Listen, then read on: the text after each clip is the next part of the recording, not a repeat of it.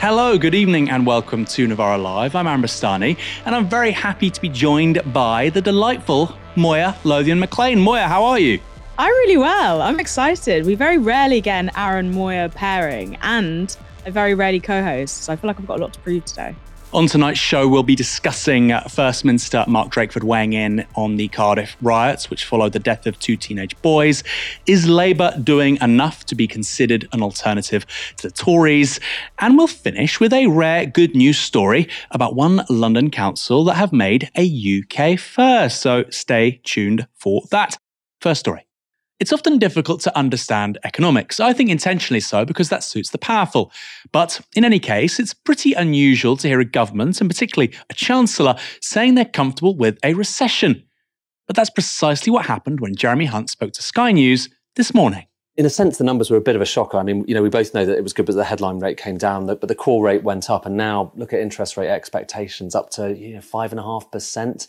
Are you comfortable with that, with the Bank of England doing whatever it takes to bring down inflation, even if that potentially would precipitate that recession that you've almost just avoided?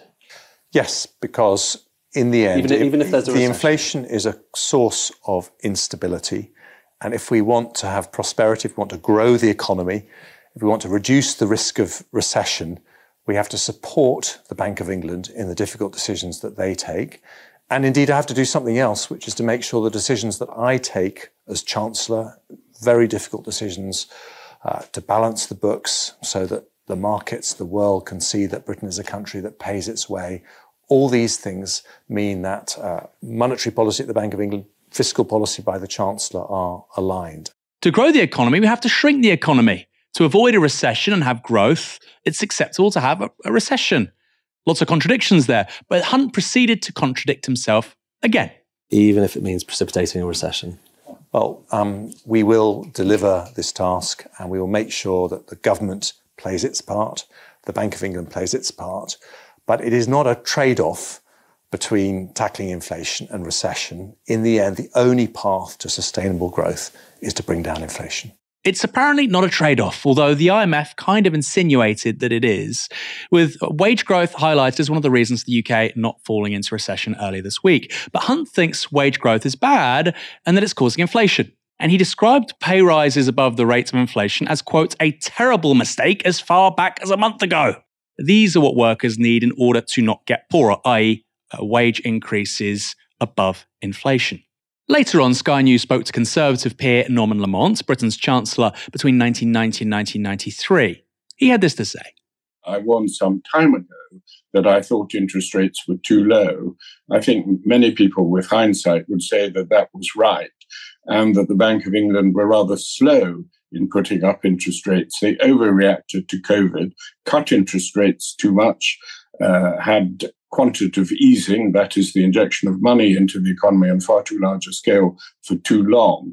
And all that has meant that we've got this degree of domestically generated inflation, which we have to hold. This is in the interests of everybody. It's taking a longer term view.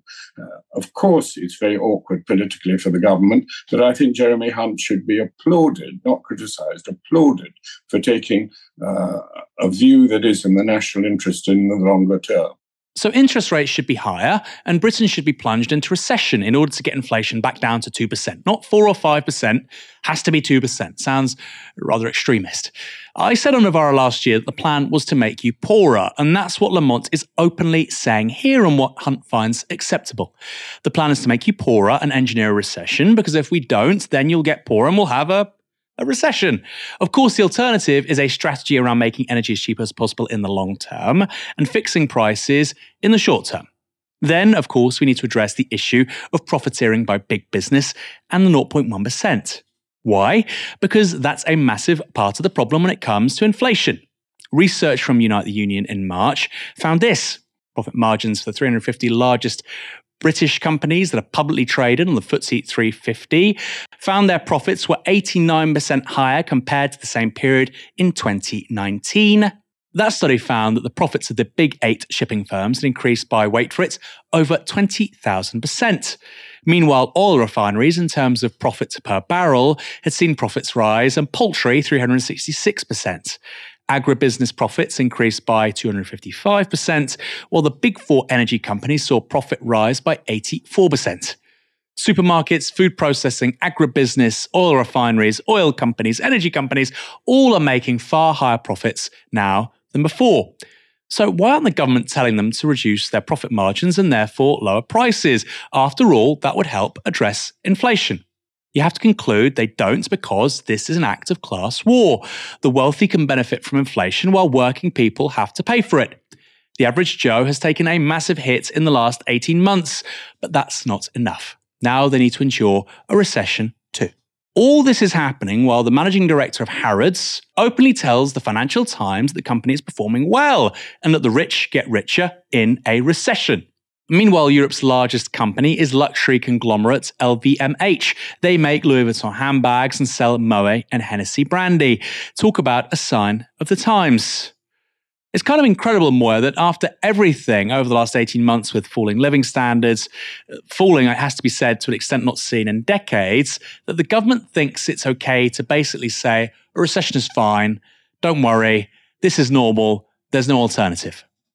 I think we need to think longer than the last 18 months. We need to think for the entire 13 years the Tories have been in power. You know, Hunt was returning to this dog eared hymn sheet where he's pinning the blame of inflation on people's spending power. But unless you're super rich, as you pointed out, Aaron, we're all getting poorer. Wages have dropped. We don't have anything to save, you know, but the goods inflation is still sky high despite overall inflation going down. And he's arguing that, you know, increasing interest rates will tackle that, but it won't tackle the groupies, as you said. And it still really baffles me that there is any trust left in the Tories' approach to economics or how wholesale they have managed to convince people or, you know, institutions like the mainstream media that their approach will work this time, like we promise. Because since 2007, Britain has had more than a decade of lost growth. If you look at the average British household, it's more than £8,000, £8,000 poorer than counterparts in, say, France or Germany. And the Tories have presided over most of that period. And the two key things that have stagnated, which reporting by the Resolution Foundation found, are incomes and productivity. And it's productivity that research suggests will be absolutely key to ensuring these long term better living standards that we keep talking about. Higher wages are good, yes, but unless we have productivity, then the wholesale landscape is not going to get better.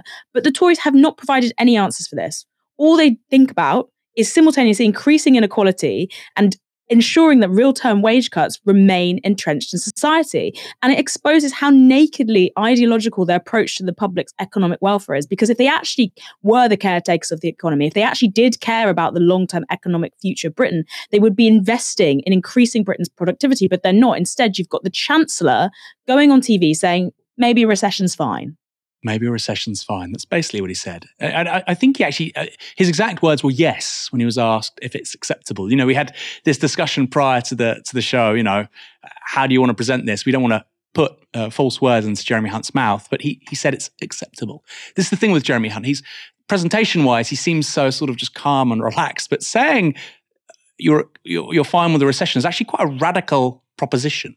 There's also a separate point I want to make, which is this even if inflation falls, it still means things will be expensive. Even if inflation does fall as a result of a recession, the high prices we presently have would remain in place. Low inflation doesn't mean falling prices, that's deflation.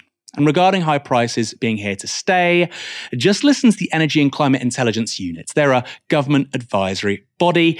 Their boss said this ahead of the energy regulator Ofgem reducing the energy price cap yesterday. While the falling price cap is a relief for households, this gas crisis will linger, with wholesale price forecasts suggesting that the average household energy bill might not get below £1,700 a year for the rest of this decade. That's around £600, about 50%, above where it was before the gas crisis, i.e., uh, February 2021 uh, 22 rather. If we don't get on with insulating homes, installing heat pumps, and building more renewables, gas demand will remain high, and that means bills will too. I'll repeat that. Energy prices will remain 50% higher than they were in 2019 until 2030. The post Russia invasion of Ukraine context will be the norm. The Telegraph reported this Ofgem has also warned that energy bills are not expected to return to pre crisis levels in the near future. Wholesale gas prices are expected to settle at between 2.5 times and 3 times their current level for the rest of the decade, while electricity prices are forecast to remain at 2 to 2.5 times their wholesale price, the ECIU said. And as well as that, it's important to highlight that while inflation fell this month from 10.1% to 8.2%, food inflation remains at record highs, coming in at 19.1% in April. So headline inflation is still high, food inflation is at record highs, interest rates are going to go up again. They're saying 5.5%. I think it's going to go beyond that, frankly, and that will show up in your mortgage bills and your rent.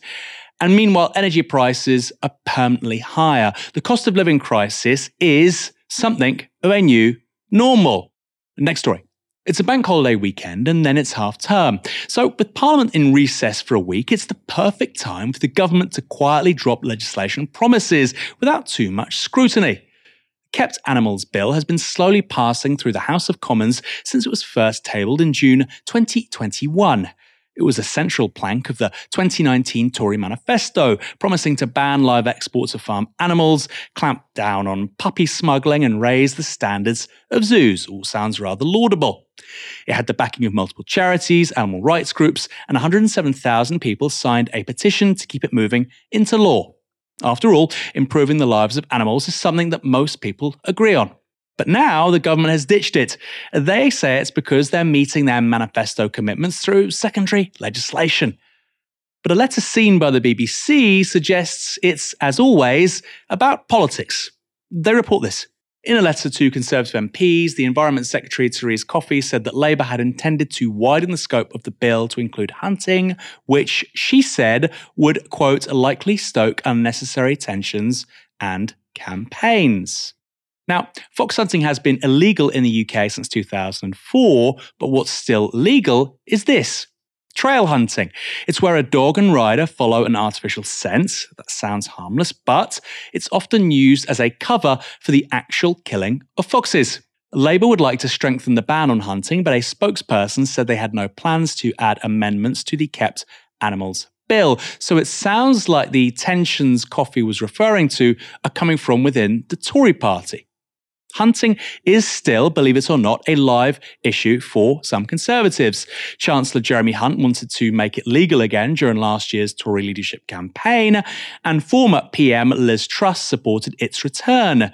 In 2005, Boris Johnson wrote this article in The Spectator. The end of part of England. Boris Johnson goes out with the last legal meeting of the East Sussex and Romney Marsh foxhounds and welcomes the coming campaign by honest people to preserve their tradition. In it, Johnson said he, quote, loved hunting with hounds and described his relationship with the horse as, quote, semi sexual. Hmm. With Boris Johnson, I wouldn't put much past him, even David Cameron style antics with other species. But he dropped a pledge to let MPs vote on overturning the ban from the 2019 Tory manifesto to absolute fury from some in his party. Claire Bass is senior director at the Humane Society. She posted this statement on social media. The government's decision to abandon the Kept Animals Bill is an astonishing betrayal of both animals and public trust. The real reason Whitehall sources tell us is that the bill has been dropped because of concerns that it could act as a vehicle for uncomfortable debates that the government does not want held on polarizing issues such as hunting with dogs. Vital protections for dogs, calves, uh, sheep, primates, and other animals have been sacrificed today at the government's altar of self serving political convenience. How many times have we heard those words about the Conservatives? The Tories have also been criticised by members of their own party for the move. The Conservative Animal Welfare Foundation includes amongst its patrons Zac Goldsmith, Michael Gove, and Carrie Johnson. Presumably, it's thanks to her, a well known animal lover, that Boris Johnson lost his appetite for hunting in 2019. In their statement, they said this Almost 14 million people elected this government on a platform which promised to deliver for animals. More recently, the continuation of this bill was promised by Prime Minister Rishi Sunak in 2022 during his leadership campaign. It is these promises we call on the government to honour today and ensure that provisions to improve the lives of huge numbers of animals set out in the Kept Animals Bill are carried out in legislation.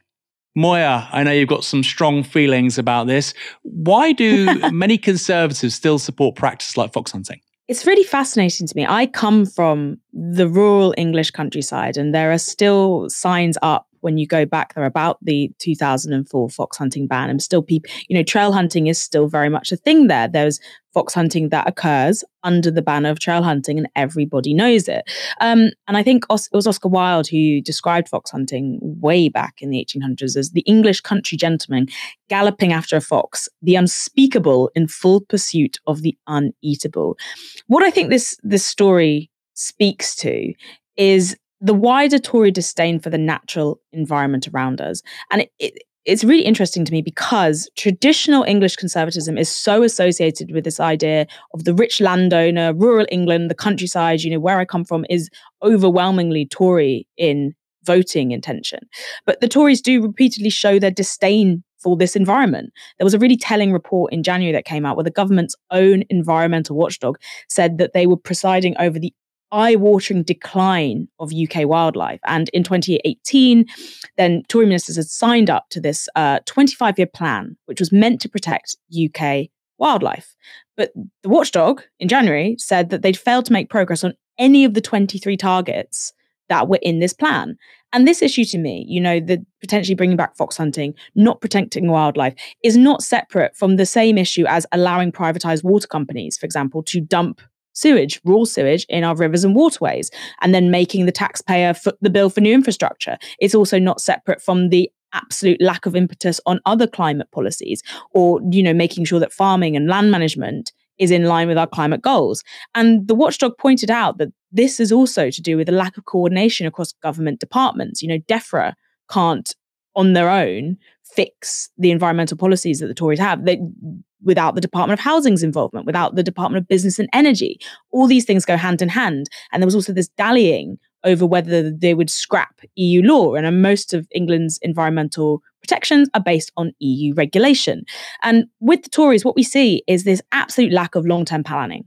And the more fragmented they get, the more we get turnover in government, the more that every every day there's this new policy announced that's replaced by another new policy next week as they desperately throw stuff at the wall, hoping that it will make their polling go up, then so too do these massive long-term questions like our environment suffer because these plans are just not being enacted and no new no new ideas are coming through. No joined up thinking is happening. It's so fragmented and i do not see the fox hunting you know will they won't they as separate yeah. from any of that I knew you went from London, but I wasn't quite sure where. You know, if Novara develops its own version of Countryfile, maybe you can be the face of it. So, where, where does Moya McLothian, uh, Moya Lothian McLean herald from? You've got my, you've piqued my interest. Moya Lothian McLean herald, herald, heralds from a place called Herefordshire, which is on the Welsh oh, border. I'm from fully rural England. I grew up a mile from the nearest bus in like a black and white cottage. So for the Novara viewers who are hoping that we have more regional diversity, I am sadly it, although I do now live in London. Herefordshire. Lovely. I love Hereford. Have to say, this time of year, Welsh borders, very nice place to be. Hereford is not on the Welsh borders, it's quite near them. And next story. Welsh First Minister Mark Drakeford has been meeting community leaders in the suburb of Ely in Cardiff. That's where, early this week, two teenage boys, Kyrees Sullivan, 16, and Harvey Evans, 15, were killed in a collision while riding an electric bike. Soon afterwards, riots erupted at the scene of the crash. Between 100 and 150 residents gathered in the streets. They said that the boys had died while being pursued by the police. When officers tried to clear the crowd away, they threw fireworks and set cars alight. In the immediate aftermath of the unrest, South Wales Police and Crime Commissioner Alun Michael dismissed the community's claims about the police as false rumours but multiple instances of CCTV footage later showed that despite their denials, the police had at least, at least followed the boys at speed. On Wednesday, South Wales Police gave a press conference where they finally admitted a police van had been involved, but they still refused to apologise. The case is now being investigated by the Independent Office for Police Conduct, but it's against that background of enormous distrust, sadness, and tension that Drakeford came to Ely and he had some strong words for the UK government, drawing a connection between this week's disruption and 1991's so called Ely bread riots. Drakeford told The Guardian this I know it just takes years to recover from these sorts of events. Fundamentally, it seems to me the difficulties of 1991 happened 13 years into a Conservative government. And here we are, by chance, as much as anything else, 13 years into a Conservative government again. What is common between them is that it's 13 years of the erosion, the systematic erosion of the things that sustain community life. You phrase social fabric at your peril, and we see what happened on Monday. Many people in Ely will rely on social security benefits for their weekly income. They have been systematically eroded over the last 13 years. People have less and less to live on, and they see their bills going up every day. The struggle is not theoretical for those people, it's something that matters and bites into their lives every single day of the week. And the public services that are there to try to help them through all of that have had 13 years of budgets reducing every single year as well. So I don't think you can understand what happened in Ely without understanding that sort of fundamental background cause, very human response. Asked whether the Welsh government had failed the community, Drakeford said this I think all layers of government and all aspects of government are right to look at themselves in the mirror and ask exactly that question. So we will certainly be doing that as a Welsh government. It wasn't only politicians that Drakeford held responsible. He added this. There are people whose own behaviours were absolutely indefensible. They must be held accountable for it, and there may have been some service failures on the night. We will learn about that when the independent investigation is concluded pretty clear there, to me at least, that service failures means the police. Speaking of his own personal distress about the events, Drakeford also said this. First of all, and foremost, of course, for those young men who lost their lives and for their families and their friends, it's hard to imagine what they will be experiencing. But also, I feel desperately sad for the wider community of Ely, which is full of absolutely decent, hardworking people who ask nothing more than to go about their own lives peacefully. And for them, the reputational damage that is done to the area by these sorts of events is just a huge weight on their shoulders. It's interesting, isn't it, Moya, that the most vocal critics of the government on a host of issues, but, but particularly the police, seems to come from what you might call counter elites. So you see a little bit with the SNP you see it obviously here with Mark Drakeford. You saw it a little bit with Sadiq Khan. Now, that's not to say they hold radical lines on policing, uh, but it seems to me that dissenting voices to Westminster come from outside Westminster Scotland, Wales, London, Manchester. Is there anything to that? When we say the most vocal, let's think what we mean about. But yes, there is obviously a trend of counter elites who recognise that centralised Westminster policy is not fit for purpose. And I don't think we can ignore that these are also people from opposing political parties. Um, it is interesting as well within the police, there is pushback against the hard line, you know, crackdowns on ideas of antisocial behaviour that the Conservatives have uh, brought in and that Labour are also in support of. So this is something that I want to read you that Andy Cooke, who was the retiring head of the Merseyside Police, said in 2021. And he said, the best crime prevention is increased opportunity and reduced poverty. That's the best way to reduce crime. So there needs to be more substantial funding into the infrastructure of our inner cities and our more deprived areas. Why do people get involved in crime and serious crime? It's because the opportunities to make money elsewhere aren't there for them, and never so more so than in our inner cities and in our difficult to police areas. And something I want to add to that, because I don't think we should, when the police talk about what is crime and inner city areas, I don't think we should take that wholesale, is we need to con- consider how overpoliced low income areas like Ely are. So, how inequality and lack of opportunity drives behaviors that are then codified as antisocial or criminalized. And I remember a story that I was going to cover a couple of years back, you know, way up in West Yorkshire about a tiny village that was being terror- terrorized by teenagers. There was lots of vandalism, lots of low level arson, that kind of thing. And I didn't, unfortunately, we didn't get to bring this to print, but when I got up there, what I discovered was a very classic story of how austerity had absolutely hammered this village and how the opportunities for young people there had completely disappeared. They felt so stymied. And what they did have access to was, you know, nearby cities where they could get hold of you know narcotics and substances as young people but they didn't have anywhere to go anywhere to channel these things so that was an absolute recipe for disaster and we look at places like ely where food bank uses has exploded so much that someone who was running a food bank there had to stop because she just didn't have the resources to continue with it. And we look at the Tory and Labour responses, which have been to once again start hammering this drum of antisocial behavior from you know nos bans to labour's pledged respect orders and all this does is criminalize symptoms of declining society like homelessness and it tries to turn social decay and what happens when you you've got a society that's in decay you've got communities that are fraying you've got these services which are being removed into an individual moral failing rather than the state's failing. And that's what how you get a situation where two boys in an electric bike can be chased by police in a police van and ends in a crash. And then the police say well we weren't chasing them. Complete lie. Try you know try and fudge whatever happened around it. But you have to look at the, why, in the first place, were the police chasing these boys? And the reports that have come out of Ely afterwards said that these two boys were in particular fear of one police officer. There's no suggestion this police officer was involved in this chase or whatever, but they were in particular fear of this one police officer who apparently always targeted them. Why are we you know living at a time when two young teenagers can have a specific police officer who they recognize as overtly policing them about whether they go about their day-to-day lives and where we see that teenagers are turned into these ideas of threats to the societal fabric we have rather than recognizing that these are you know really low income areas where opportunity has to be provided. We've already had this chapter back in the noughties with asbos which summarily didn't work and instead we're seeing it come back again with antisocial behavior plans. And i think that's all completely linked to what happened in ely this week there's a few points I want to come back to, but first, the clarification. Where when I said that the most sort of vocal critics of this, I, I, don't mean you know activist groups or individuals. I mean institutional actors. So I mean, I don't think, for instance, you know, Sadiq Khan is the most radical voice when it comes to dissenting views on policing. But within, let's say, the establishment, within the state apparatus, it seems to be counter elites in Wales, Scotland, um, the major city administrations, which are really at odds. It, it seems on many issues with Westminster. Um, and what you said there, Moira, I'll come back to the question in a moment. What you said there about young people and how they're treated by the police, it's just so spot on. And I, I'm at an age now, you know, I'm in my late 30s.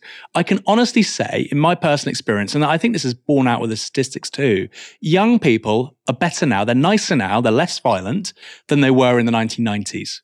We, we know that they drink less, they're less likely to take drugs. Um, I don't think there's any correlation between drugs and violence, you know, but park that. There's a story here which I think is broadly inaccurate from, from the media in terms of young people in this country. Um, they're just they're less disposed to violence, criminal damage, etc., etc. than all of these things um, 20 years ago, 25 years ago, and yet they get such a hard rep from the media.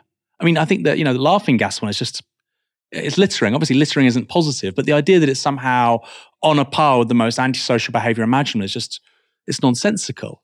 Uh, and I, I, I think this is really important to say, particularly to younger people, you are not bad people. You're good people. You're far better than young people when I was your age. Uh, despite what the politicians and, and some people say uh, towards the upper echelons of our culture, simply not true. Um, and I really feel for them because they've had such a bum deal on economics, public services, then COVID, housing, and they still are the target of such nonsense from people with far more resources and far more power. Moya, you made a really interesting point. I want to come back on this, which is you said that the people criticizing, you know, in this instance, policing in South Wales, uh, are, are from parties who aren't in government. So is it less likely then that people like Mark Drakeford or Sadiq Khan, do you think they'll be less likely to criticise the police if we have a Labour government at Westminster, say after 2024? You're asking me to make a prediction there, Aaron, and my least favourite thing to do is make predictions. Um, I think I don't think Drakeford, Welsh Labour are separate from English Labour, and I don't think Drakeford would shy away from criticizing the police if those things. But I do think there will be a reticence that we don't see now, um, and a closing up of shop when it comes to the ability to, you know, call a spade a spade and say, well, this policing strategy has failed, this has done this, because you've you've got like a Labour mayor who's willing to take shots at Keir Starmer's party. We've seen how Starmer's willing to in turn crack down on dissent.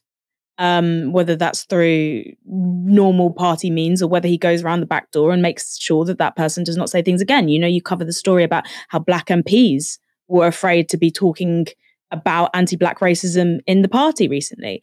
So I do think we might see less willingness to come out and talk about these state institutions if it's Labour that's at the head of them. Um, and that is probably just a very normal thing that happens when you get these parties of government, and we'll all be poorer for it, frankly. Yeah, it's an open question, isn't it? I think it's really interesting because Labour does have a foothold in, in, with the major, you know, city mayors and with Wales, obviously, um, and it'll be interesting.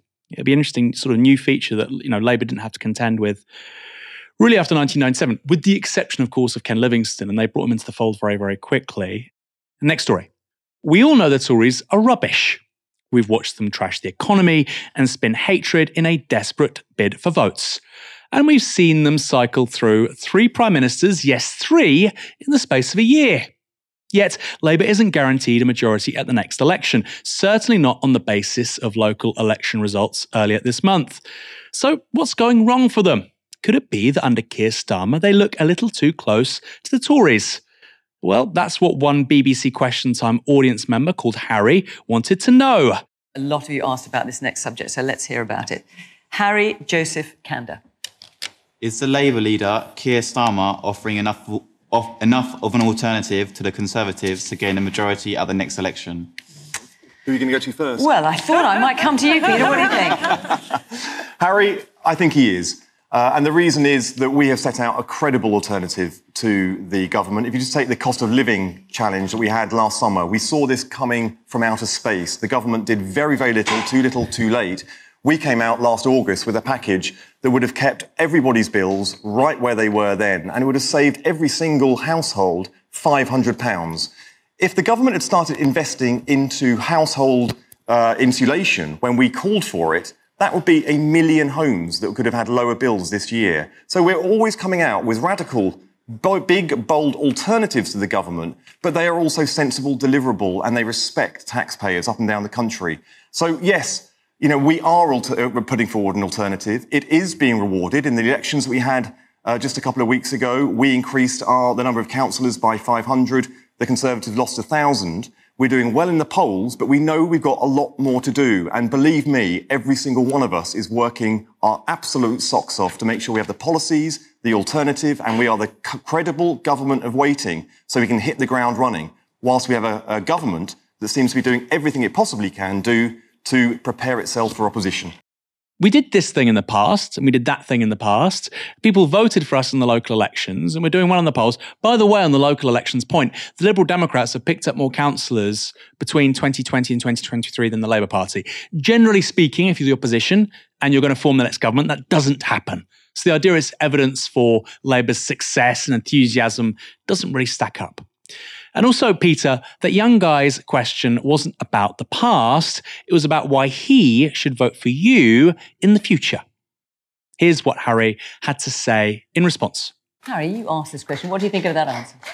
Um, I would say that just from judging young people around me, I would say that they're not as excited, for example, a Keir Starmer government as he have been for previous uh, leaders of the Labour Party. And why and that, do you think that is? Um, I don't think he's offered enough of an alternative to the current government to really differentiate between the two, like Labour have been able to do in the past.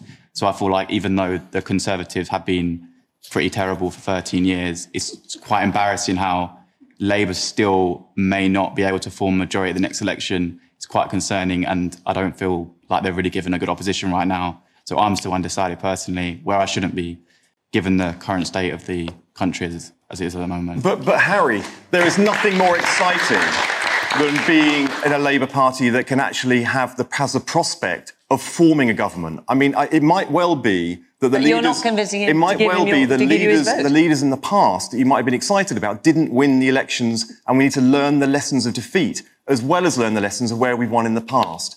Keir Starmer has learnt those lessons of, of, of, those, of those defeats. He's put them into action well, so now. be unexciting look, and not clear, no, and then you might no, win. No, look, I mean, I, look, I'm listening very carefully to Harry and others. If, there, if we still have people we have to convince or excite about the, the prospect of a Labour government, we're setting about trying to do so, and I'm doing so with humility. But I think the fact that we want to repurpose the economy, we want to reinvest okay. in, in skills, education, we want to make sure that we're going to have the biggest house building program that we've seen for several generations so that people like you can aspire to be uh, household owners again in a decent job in a country that's respected around the world, rebuilding the opportunities okay. that have been wrecked by this government. These are things that are really exciting. Keir Starmer holds that promise. He can do it. Okay. But he can do the thing that well, very few Labour leaders have done well. before. Okay. And that's beat the Tories, right. win an election, okay. and get cracking delivering fairness okay. again. Was that a party political Let's bring in the rest of, of the panel. Telling someone that something's really exciting doesn't make it really exciting. Labour have, have this habit, don't they? We saw it as well with with uh, Keir Starmer. I'm honest. You say you're honest, therefore you're honest. He says it there as well. I'm humble, therefore I'm humble. No, it's an action. Other people decide. And the idea that a young person should just be grateful that Labour stands a chance of winning this election in 2024 is frankly a joke in the face of genuine despair. What Harry says there, I'm undecided and I shouldn't be, indicates so much about what feels like a hopeless situation for the young and how little solace they're finding in Labour's offer. It was left to journalist Janet Street Porter to make this intervention. Okay. Can I just say one thing? Go on. Right. I, on the night that Tony Blair was elected in 1997, I was there at Festival Hall and the atmosphere was electric because Tony Blair had what Keir Starmer lacks, totally lacks. Tony Blair, whether we like him or not, how we feel about him now is another matter. But in 1997, he exuded charisma. He was hot. I mean, young people were captivated by him. He had a huge number of female MPs came into Parliament, the largest number ever elected at one time, and we felt we were on the beginning of a new era.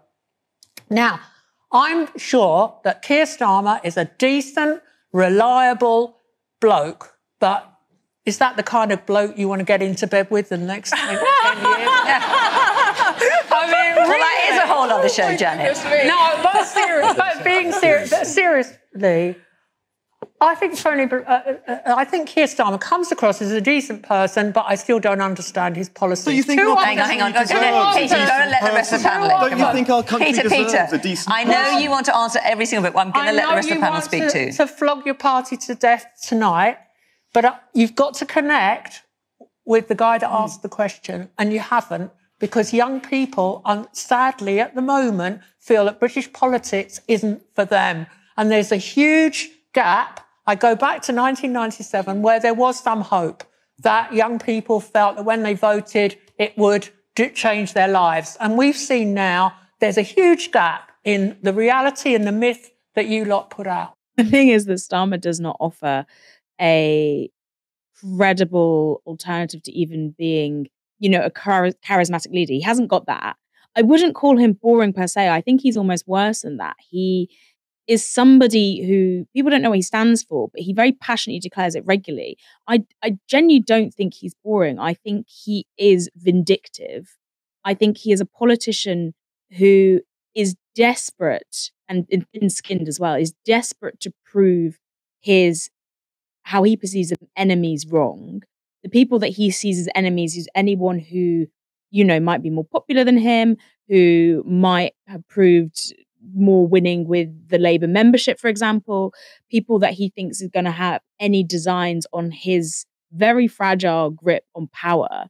Um, and I think that's what drives Keir Starmer. I see him as a not even a technocrat. I see him as a very thin-skinned judiciocrat. Is how I describe it. Somebody who is totally invested in Britain's sort of legal system and he sees that as a very rational thing that comes you know comes completely out of a vacuum and just is completely objective and is always right and that he is always right because he is so immersed in that environment. Um, and in the, he doesn't offer charisma. He's not but he also doesn't offer any hope. He doesn't offer anything to vote for. He is following this very tried and tested and failed strategy of simply mirroring what the Tories do. You know, he says ha- he has this mythical voter in mind. He doesn't see people as complex political animals. He sees people as just, you know, they want right wing policies, and because that's what the Conservatives are giving them, and that's what you know they're win- the Conservatives have been winning. So people must want right wing policies, and that's completely misunderstanding the political situation in the situation in the country and why people would vote out of politics of fear in the first place because they don't have other hope to vote for. They haven't, been, you know, we've got this huge media machine as well, which works against any kind of politics of hope. Um, and I just think Starmer, all in all, is just a, he's a terrible politician. Um, he he doesn't have, you know, the charisma of Tony Blair, but he also doesn't have the ideas. He doesn't have anything to offer. All he has again and again and again is this sort of very barren, salted ground, which he's desperately showing to us and saying, "Look, I will show you hope in a handful of dust." But there is there is no hope there to be had. Um, and he doesn't understand why that doesn't work. And the more he doesn't understand that, the more he hammers home, you know, we're going to be the party of cracking down on antisocial behaviour. We're going to be the party of this borrowed plan for the Tories or this borrowed plan for the Tories. Um, and all it leaves with you with is this idea that there is very little separating two parties. Like, uh, yes, I do think a Labour government would probably be less draconian than the current Tory government, which is moving ever further rightwards. But in terms of long term, massive change that this country needs to revolutionize it and reinvigorate it and actually bring it that respect that Peter Kyle seems to think it has the world over, which it does not anymore, then Starmer doesn't have that. Neither of the two political dominant political parties offer that. And people become disillusioned with the entire process of democracy when you have a two party state with neither one really offering this sort of radical new position. You saw Johnson win in 2019 based on charisma, but also because he did offer a populist agenda, which seemed to be this sort of radical promise. And then the Tories failed to really enact it on in any way that would would bring the change that he had promised to people's lives on the ground. Um, so that was a very long way of saying that I don't think people have had enough of rogues, but I think they have had enough of stale, stagnated politics, which does not deliver on any of its radical promise or does not make that radical promise in the first place. It's an interesting one, isn't it? You know, it's our, our candidate happens to be boring. And by the way, people have had enough of boring candidates. Well, you know, you might want that to be the case, but I remember people saying that about Hillary Clinton in 2016. It wasn't true. Uh, Keir Starmer's lack of charisma is one problem for Labour going into the next election, but he has another one, as pointed out by Tory Minister Laura Trott on Question Time. So, Laura, the question is Is the Labour leader, Keir Starmer, offering enough of an alternative to the Conservatives to gain a majority at the next election? Look, I totally get last year we made a lot of mistakes, right? And I'm really, really sorry for that. But who you've got in charge now is Rishi Sunak. He is a good man. He is a. He was chancellor man. during that no, time. It's I, not as if he wasn't there. I know, but he is. He, he, was. He was. He was number two in the government when all these mistakes that you're referring yeah, to exactly. were happening. And during that time, he, you know, he produced furlough. Was he just going country, like that? Which the, no, he produced furlough for the country, which supported the jobs of many people in this room. Right? He's got a track record of delivering for this country, and he's got five priorities that he's going to do this year. He's going to halve inflation. He's going to grow the economy. He's going to reduce the debt. He's going to cut those waiting lists, which are way too long, and he's going to stop the boats. And you compare that, right, with Keir Starmer. Like every pledge he's made, he's abandoned. So he what do you say to the young man over industry. there? He thought he was going to nationalise all these industries. He's not going to do that anymore. He was going to scrap tuition fees. Not doing that anymore either. He was going to be the great defender of free movement. He's not doing that anymore either. I've got no idea what Keir Starmer stands for. Look, whether you think Starmer's pledge breaking is dishonesty or pragmatism, there's one thing Trott's answer shows. Keir Starmer is a very short term politician.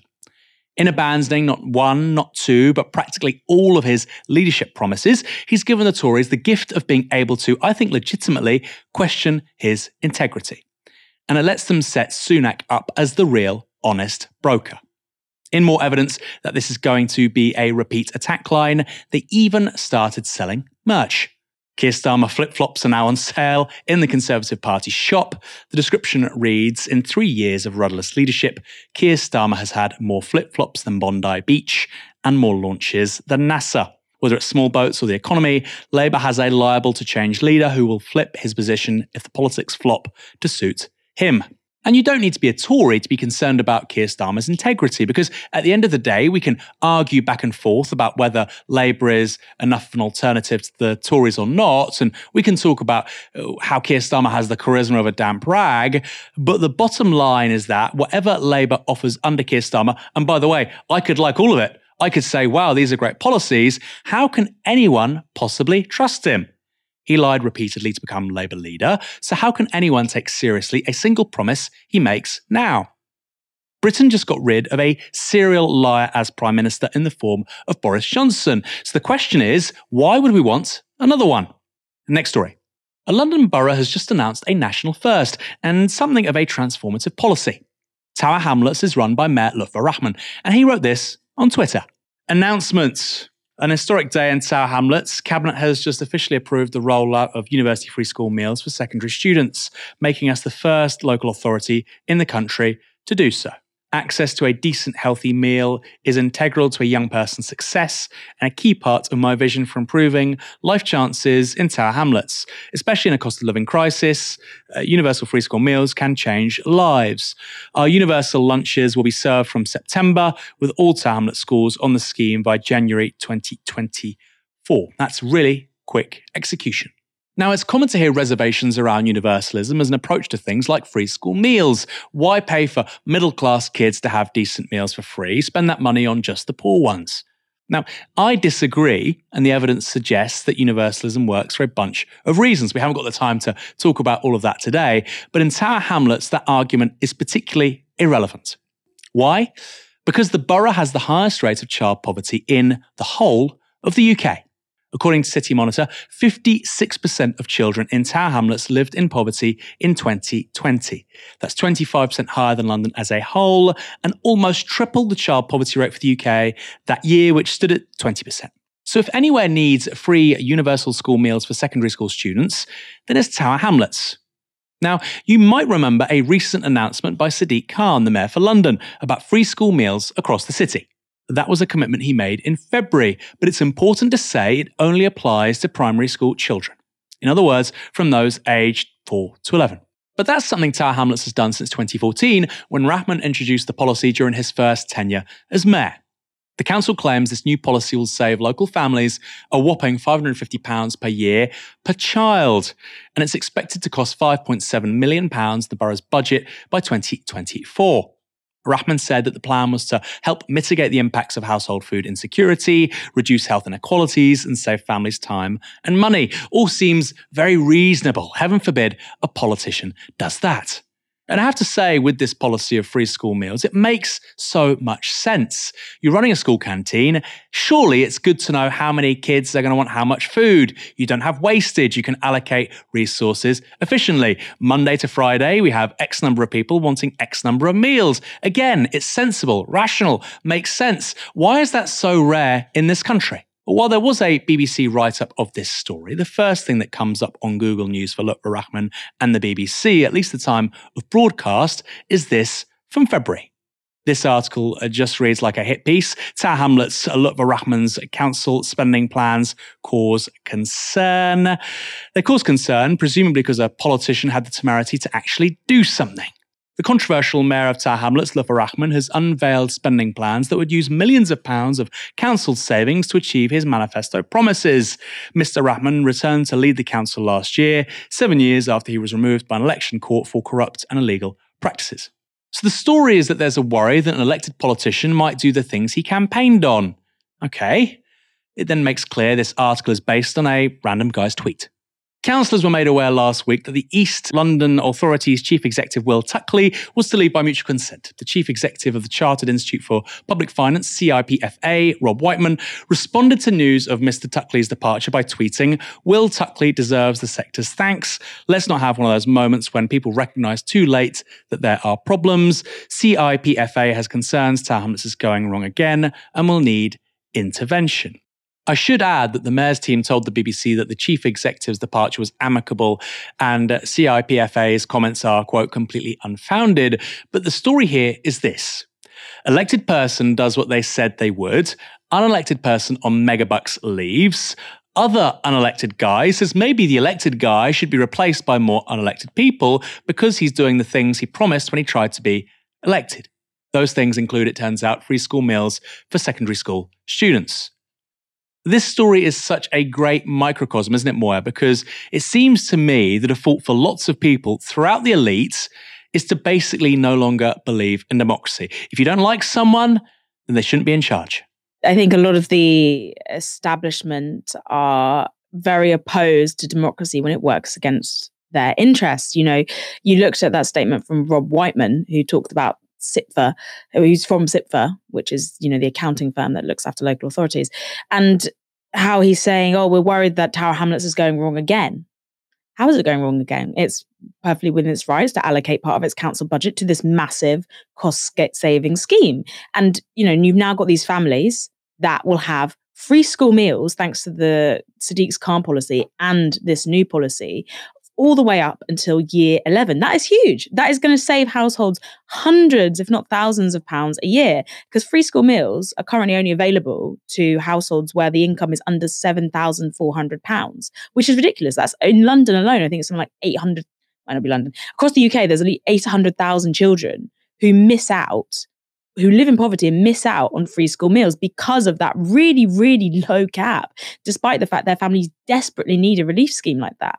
And if you we, let's go back to that story at the beginning actually where we talked about you know the impact of the cost of living on these earners on these households particularly middle income earners who don't have support packages and we talked about you know universalism if you look at the way the cost of living is impacting inner city London, which matters because what happens to our cities eventually spreads to all our other ones. Um, you know, you've got a huge shortage at the moment of children in inner city London. Why? Because the cost of living is biting middle earners and families so hard that they cannot afford to live there, which is leading to school closures, which is leading to the people that work in schools leaving. You've got a mass exodus of public sector employees. Hackney, there's a really good piece by Aditya Chakrabortty in The Guardian where he looks at these school closures and what it says about the way that this cost of living crisis and the preceding years of austerity are reshaping what our cities look like and why that's important. And he says that Hackney has 589 fewer kids in reception classes today than it did in 2014, which is a shortfall equivalent to 20 vacant classrooms. And there's a really good quote about children being this thing called an indicator species, which is as long as a city or a town has a good and large mix of kids, you know it will be fine. But the signs from London's indicator species are poor. And the changes that happen to London are also changes that happen to places like Manchester, Liverpool. We see it more and more. It costs so much to live in cities, and the for families and the people who support all the social services, such as you know key workers, nurses, doctors, etc., they simply cannot afford to live there anymore. So our inner cities are being robbed, which means that our cities soon get robbed. And so you have this amazing scheme, which immediately relieves a huge amount of pressure on these families. And the nerve of this chartered accounting firm executive to come over and say, we're worried about the way the council direction is going. And if I, I checked earlier, but I remember it didn't say anything about Croydon, the Labour run council, when it was absolutely bankrupting until well after the fact. There were no concerns raised there when it was Labour run council was absolutely bankrupting this borough through investment in property, etc., much more unwise decisions. Nothing was said by CIPFA until after the fact, when a lot of you know hindsight blogs were written. But now we have this policy which is actively, clearly going to improve lives in the very short term and long term, and they have the nerve to criticize it as financially irresponsible. It really shows you where the interests lie. That's such a good point about um, Croydon Moya. I mean, I, look for me, Lutfur Rahman. I know he, he he raises passions. I mean, I interviewed the guy uh, last year. I, I, think he's a very affable, intelligent, calm man. I think he's been grotesquely misrepresented in the media. If you want to watch that, of course, uh, just search our YouTube channel. He had the temerity of being a brown man, I think, this is my view, um, who managed to win. Uh, on the basis of huge, overwhelming support from a minority community in London, and to actually do something for working people. He had the temerity to do that, and by doing that, he put a target on his back you know what? He came back and he's doing some pretty good stuff in office. You don't have to support everything he does, like LTNs, but this is fantastic. UK first, and I think a really commendable piece of legislation. Moya, thank you so much for joining me this evening. I hope you enjoy a wonderful weekend. Thank you. You too. It's been really, it's been really fun. Maybe I should stretch my co-hosting muscles more often. I think you're a really good co-host, actually. I think we we might knock Michael on the head. Um, and thanks everyone for tuning in. Come back on Monday at 6 p.m. for another live stream. You've been watching Novara Media. Good night. This broadcast is brought to you by Novara Media. Go to novaramedia.com slash support.